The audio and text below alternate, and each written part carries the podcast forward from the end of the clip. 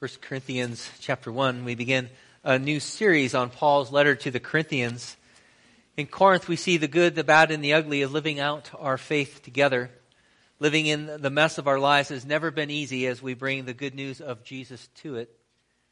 As we look into the reading of God's Word, if you join me in prayer. Oh God, we do ask that you would guide us this day by your Word and Spirit, that in your light we would see the light of your truth, and there we would find freedom and Lord, in your will, we would discover your peace that you have for us through Jesus Christ. For it's in his name that we now pray. Amen. Beginning in verse 10, Paul declares, I appeal to you, brothers, by the name of our Lord Jesus Christ, that all of you agree that there be no divisions among you, but that you be united in the same mind and the same judgment. For it's been reported to me by Chloe's people, there is quarreling among you, my brothers, what I mean is that each one of you says, I follow Paul, or I follow Apollos, or I follow Cephas, or I follow Christ. Is Christ divided? Was Paul crucified for you, or were you baptized in the name of Paul? I thank God that I baptized none of you except Crispus and Gaius, so that no one may say that you were baptized in my name. I did baptize also the household of Stephanas. Beyond that, I do not know whether I baptized anyone else. For Christ did not send me to baptize, but to preach the gospel, and not with words of eloquent wisdom, lest the cross of Christ be emptied of its power. The word of the Lord. From Ecclesiastes, we hear a repeated refrain There's nothing new under the sun. What has been will be again. Human nature does not change. The expression lipstick on a pig, it captures some of this. Someone somewhere is going to claim to be original and that this time they're doing something unheard of before. And they go, well, no, you don't understand. It's not lipstick at all, but colored lip gloss. Totally different. No, it's not. It always comes back around. As we see in fashion, just hold on to what you're doing and it comes back in style again. And so it is with the Bible you can change from tunics and robes to jeans and sweaters, but the struggles are still the same. The same sins, the same mess of life. It remains a constant. And one of the messy things is our sinful desire to split into groups that are aligned to, to different personalities and factions. People following personalities and celebrities is a constant. People dividing the factions and splinter groups is a constant. Jesus is the only celebrity in his church, and he brings us together in himself. Only the gospel can enable you to become more of yourself when you are actually looking out for the interests of someone else. Only the gospel can bring together in unity the many diversities of our lives. And because the Lord has made us one in Christ, we are to work at the unity of his body. And this is hard work. It has always been hard work, and it will always be so. Jesus, in what's often referred to as high priestly prayer in John 7, we hear him pray for his people. He says, Father, just as you are in me and I in you, may they also be in us, so that the world may believe that you have sent me, that they may be one even as we are one.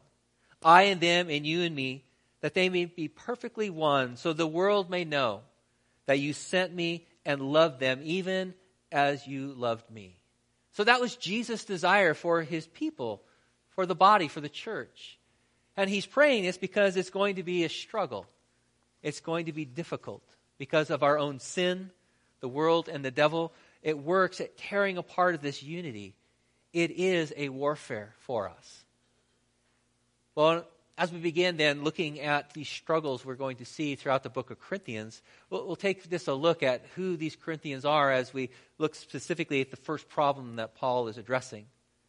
Corinth was a, a very wealthy city positioned along a major trade route of international trade. It was a cosmopolitan city of Greece, but actually it was a Roman colony. It was a, a fairly new city built under a Roman plan, and it was the capital of Achaia. And they were marked by what one scholar refers to as a competitiveness, self achievement, and self promotion. That kind of marked life in Corinth. A bustling city, over 100,000 people, maybe up to a half million, all with a, a real cultural diversity. They had Olympic style games held there every two years, chariot racing, theater, and history tells us a, a thriving sex industry. And they were so known for, for this and for their decadence that the word Corinthian actually became a, a word, a way of describing people who were very immoral and decadent. I, I think maybe you could think of Corinth as a Las Vegas of its time. There was also a pseudo intellectual polish to Corinth, a style of speech and, and rhetoric that was being established that appreciated less the building of an argument in truth and more just simply the winning of an argument through eloquence, of being considered clever and eloquent. One of the difficulties as we look at Paul's letter is that there are times he's quoting from them and things that they're saying, the things that are in the air, and he is remarking about those things. And we're like listening to the other half of the conversation. And we're left with, well, is Paul advocating that or is he simply just stating that to, to talk about it? And so we're going to find that as we go forward, some examples of that where we're like, are, should that saying be put in quotes or not? There are buzzwords that he uses a lot because they're using them. Words like wisdom, knowledge, freedom, spiritual gifts, the word fullness. They're all things that are being bantered around. And, and Paul is, is engaging them because these have become problems as he's bringing the truth of the gospel to bear with them. Paul came to Corinth around March of 50 AD, and he stayed there a year and a half. Other than Ephesus is one of the, the longest places that he stayed in his missionary endeavors. And he begins his letter, he says, Paul, called by the will of God to be an apostle of Christ Jesus, and our brother Sosthenes. Not really sure who Sosthenes is. He could be the synagogue ruler in, mentioned in Acts 18, or, or maybe he's the person that Paul dictated this letter to. But he's known by them. And then he, he goes on after establishing, you know, who he is. And again, this long relationship he's had with them. He says, to the church of God in Corinth, to those sanctified in Christ Jesus, called to be saints, together with all those who in every place call upon the name of the Lord Jesus Christ, both their Lord and ours. A tremendous statement of unity. Who are they? They are those who have been called by Jesus. And they have been called to be holy. And they belong with all the rest who belong to Jesus. Paul immediately is, is putting them, is situating them in the larger body of Christ. And in his thanksgiving prayer, which is verses 4 to 6, he's going to mention several things that are going to be themes he addresses later in his letter. He begins verse 4 I give thanks to my God always because of you, for the grace that was given you in Christ Jesus. They didn't figure it out, it was given to them. That in every way you were enriched in him in all speech. Speech is a big issue for them. Knowledge. Even the testimony about Christ was confirmed among you so that you're not lacking in any gift going to spend chapters 12 to 14 talking about the problems of spiritual gifts. As you await the revealing of our Lord Jesus Christ, anticipating chapter 15, who will sustain you to the end, guiltless in the day of the Lord. God is faithful, by whom you were called into fellowship. Fellowship is a problem. Of his Son, Jesus Christ our Lord. Repeatedly, you have been called. God is the one who has initiated you. He's brought you into his people. And the Holy Spirit, Paul's acknowledging, he's done a great work. Besides a, a few Jewish converts, the rest are, are basically pagans with no real connection to the truths of God. And yet, the Lord is at work in their midst. But we also see the Lord is at work in their midst, that this is a lifelong process. It's difficult, and it's often a generational process. God's starting something here that may take a really long time to, to work out in their system.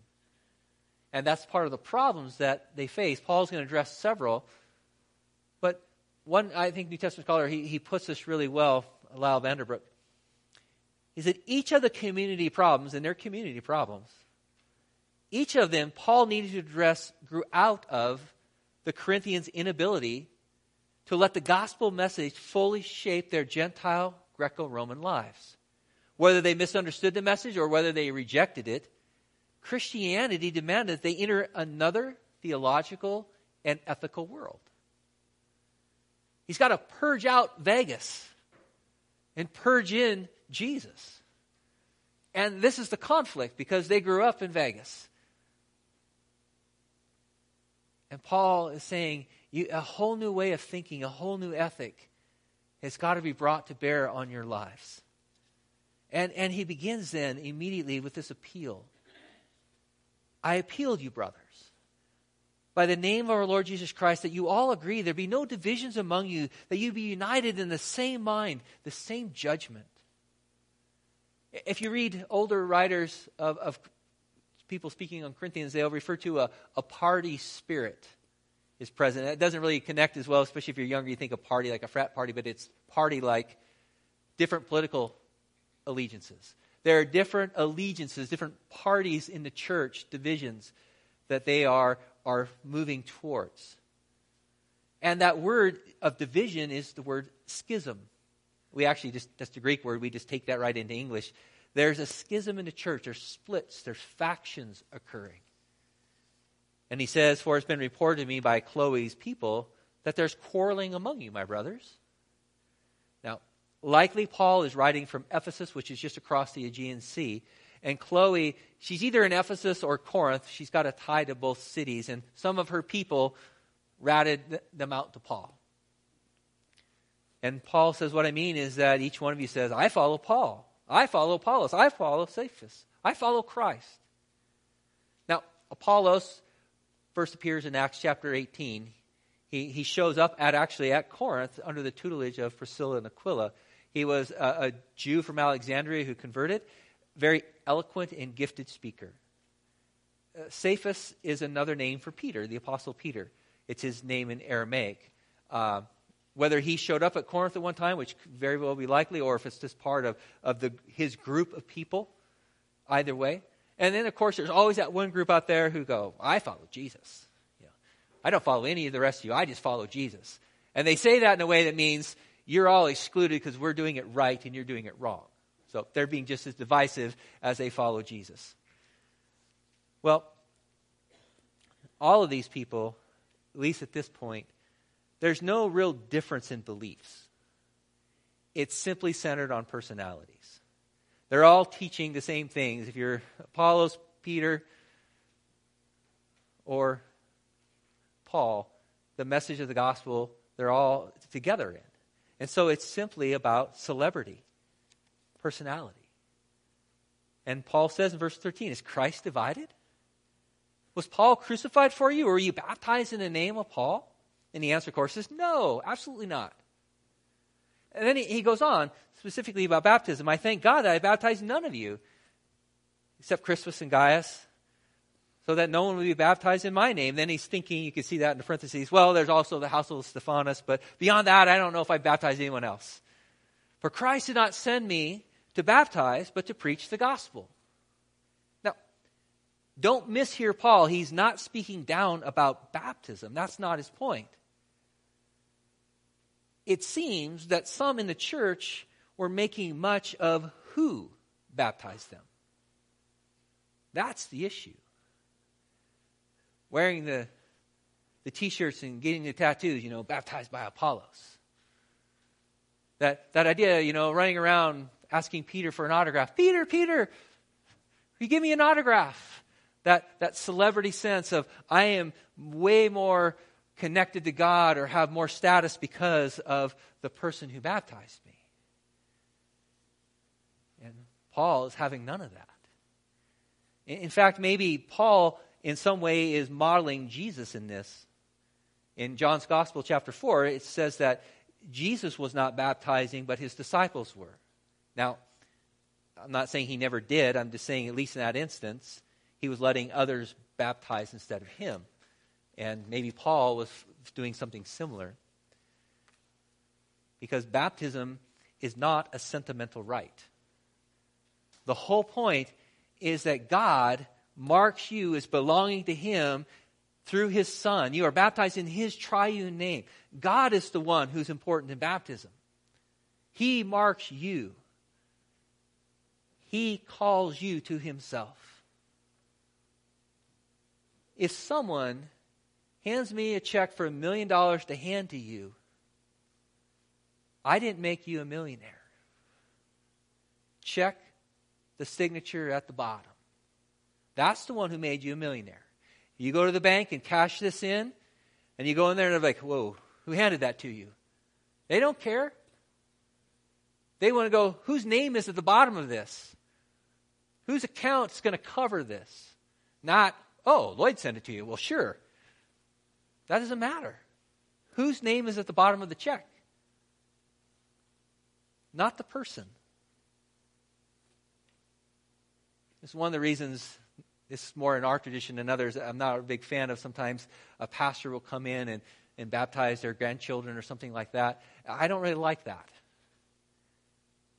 Because the pastor whose authority they're under should be baptizing them. If that happens to be, you know, you're, you're pastoring that and that takes place, great. But don't, don't come in for that. Just sit in the congregation and, and celebrate with everybody else because it's not a sentimental rite. I appreciate Southern writer Flannery O'Connor. She captured this idea when she equated, she says, sentimentality in religion is like pornography to art.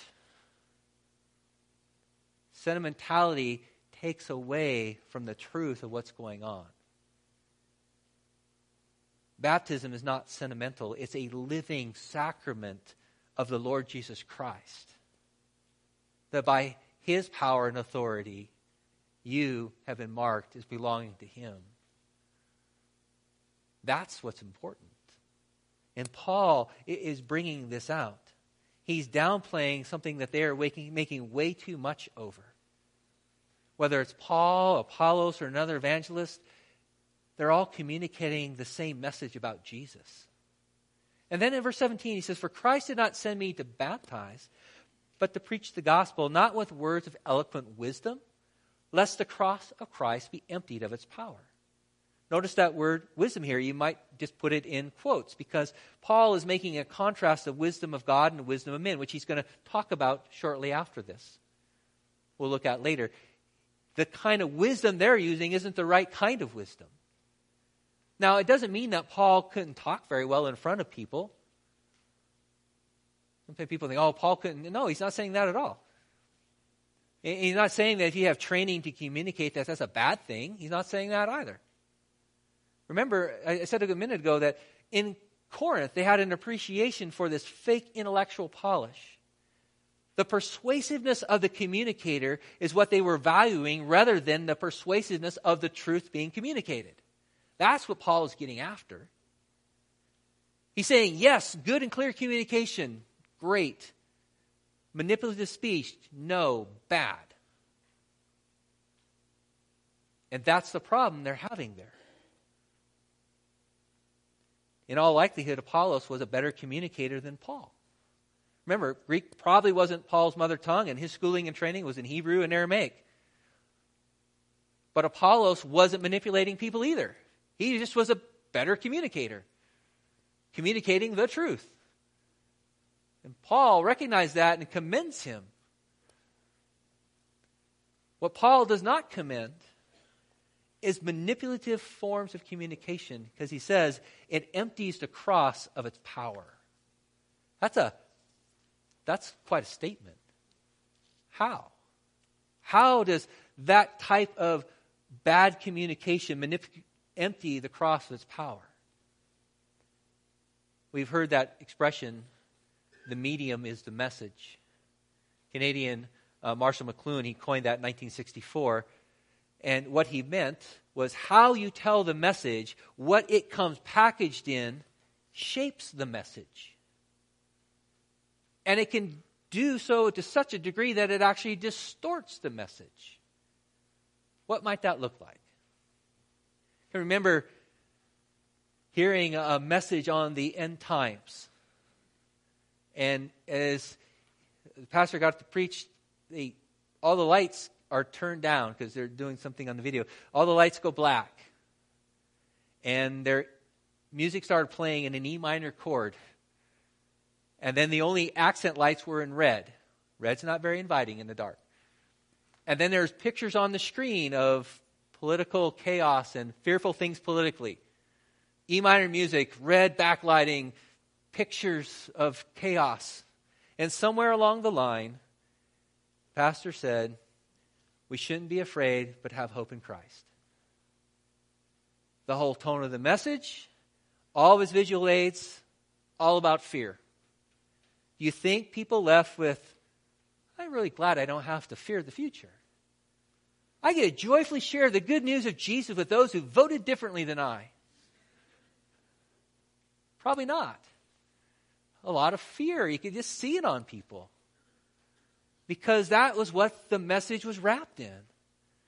The tone you use, the expression you use, all those things are a part of the message. And we, we need to be very careful of how we communicate.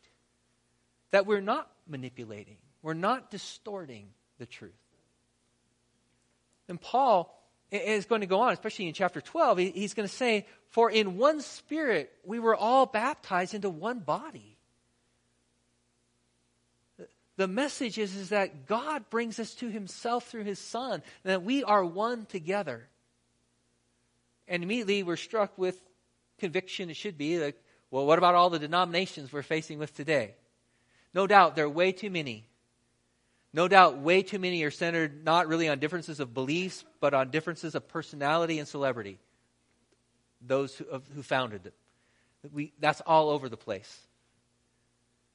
That said, it's not all bad either. We do have different beliefs and practices we should be unified in the core of our understanding of the gospel. We should be able to encourage one another, share in the work of the gospel in the community that God has placed you with other brothers and sisters. That should be a part of that. But there, there are differences. And th- there is a diversity that we can't all meet in the same building.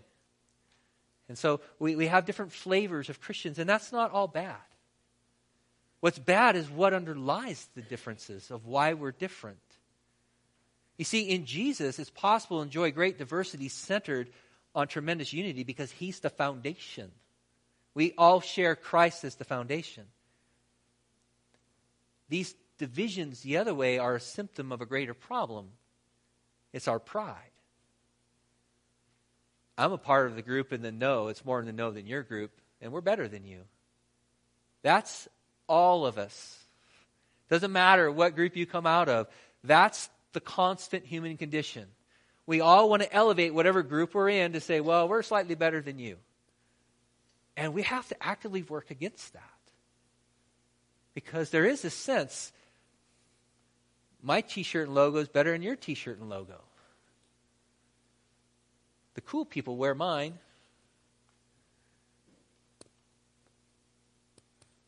Human depravity.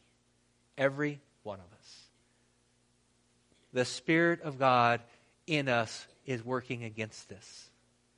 That we would not enter into this kind of divisive heart, even while we recognize there are true differences among us. It's how you deal with those differences. And you and I can and should appreciate great teachers, preachers, and authors whom God has used to bless our lives. We should. And we can love these gifts that have been used to benefit us. But we never forget who gave those gifts, for what purpose they were given. When we look at the signature at the bottom of the check, it's not about the one who handed it to you. Having heard the gospel from Billy Graham does not make that a better gospel that you would say and adhere to and come to faith in than your next door neighbor who nobody knows their name. Jesus' signature is at the bottom of the check of the gospel. And that is who we give thanks and praise for. And we are very thankful for clear and wonderful communicators who have enriched us in the teaching of the gospel because it is the truth of the gospel they are communicating. It is Jesus. That is the message. And that is the unifying principle for his people that you and I get to participate in, that we share this work with one another, and we must war against this human tendency to elevate ourselves at the expense of others. I'm not saying there's not differences, but what does our heart do with those differences? How do we respond? We give thanks and praise to Jesus as Paul has instructed us because the gospel that we cash in is based on the righteousness of Christ given to us freely that has been reckoned to our account by his grace and mercy. Praise God that his name is at the bottom of our gospel check. Pray with me. Father, indeed, we give you thanks. You have been so kind to us. You have called us out of darkness into light. Father, you have opened our eyes to see, we who were once blind, to your righteousness. You have forgiven us our sins. Lord, what a tremendous blessing. All of these gifts have been freely given. And Father, we just want to thank you for those.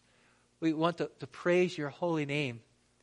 And Lord, we do ask that you would forgive us where we have lost sight of that, where, Father, we have elevated an individual, Father, and elevated a group over the glory of Christ. And we pray that you would not only forgive us, but, Father, that you'd continue to teach us to walk in humility towards one another. Father, that we truly would be disciples of Christ, that we would walk after, we would follow after him. Give us a great love and appreciation for one another. And Father, help us to be mindful of the schemes of the evil one as he would try to, to tear apart the, the unity of the church. Lord, we long to see the world recognize that you have sent your Son because of the love that is shared between us. We pray and ask for that all through Jesus, our great Redeemer.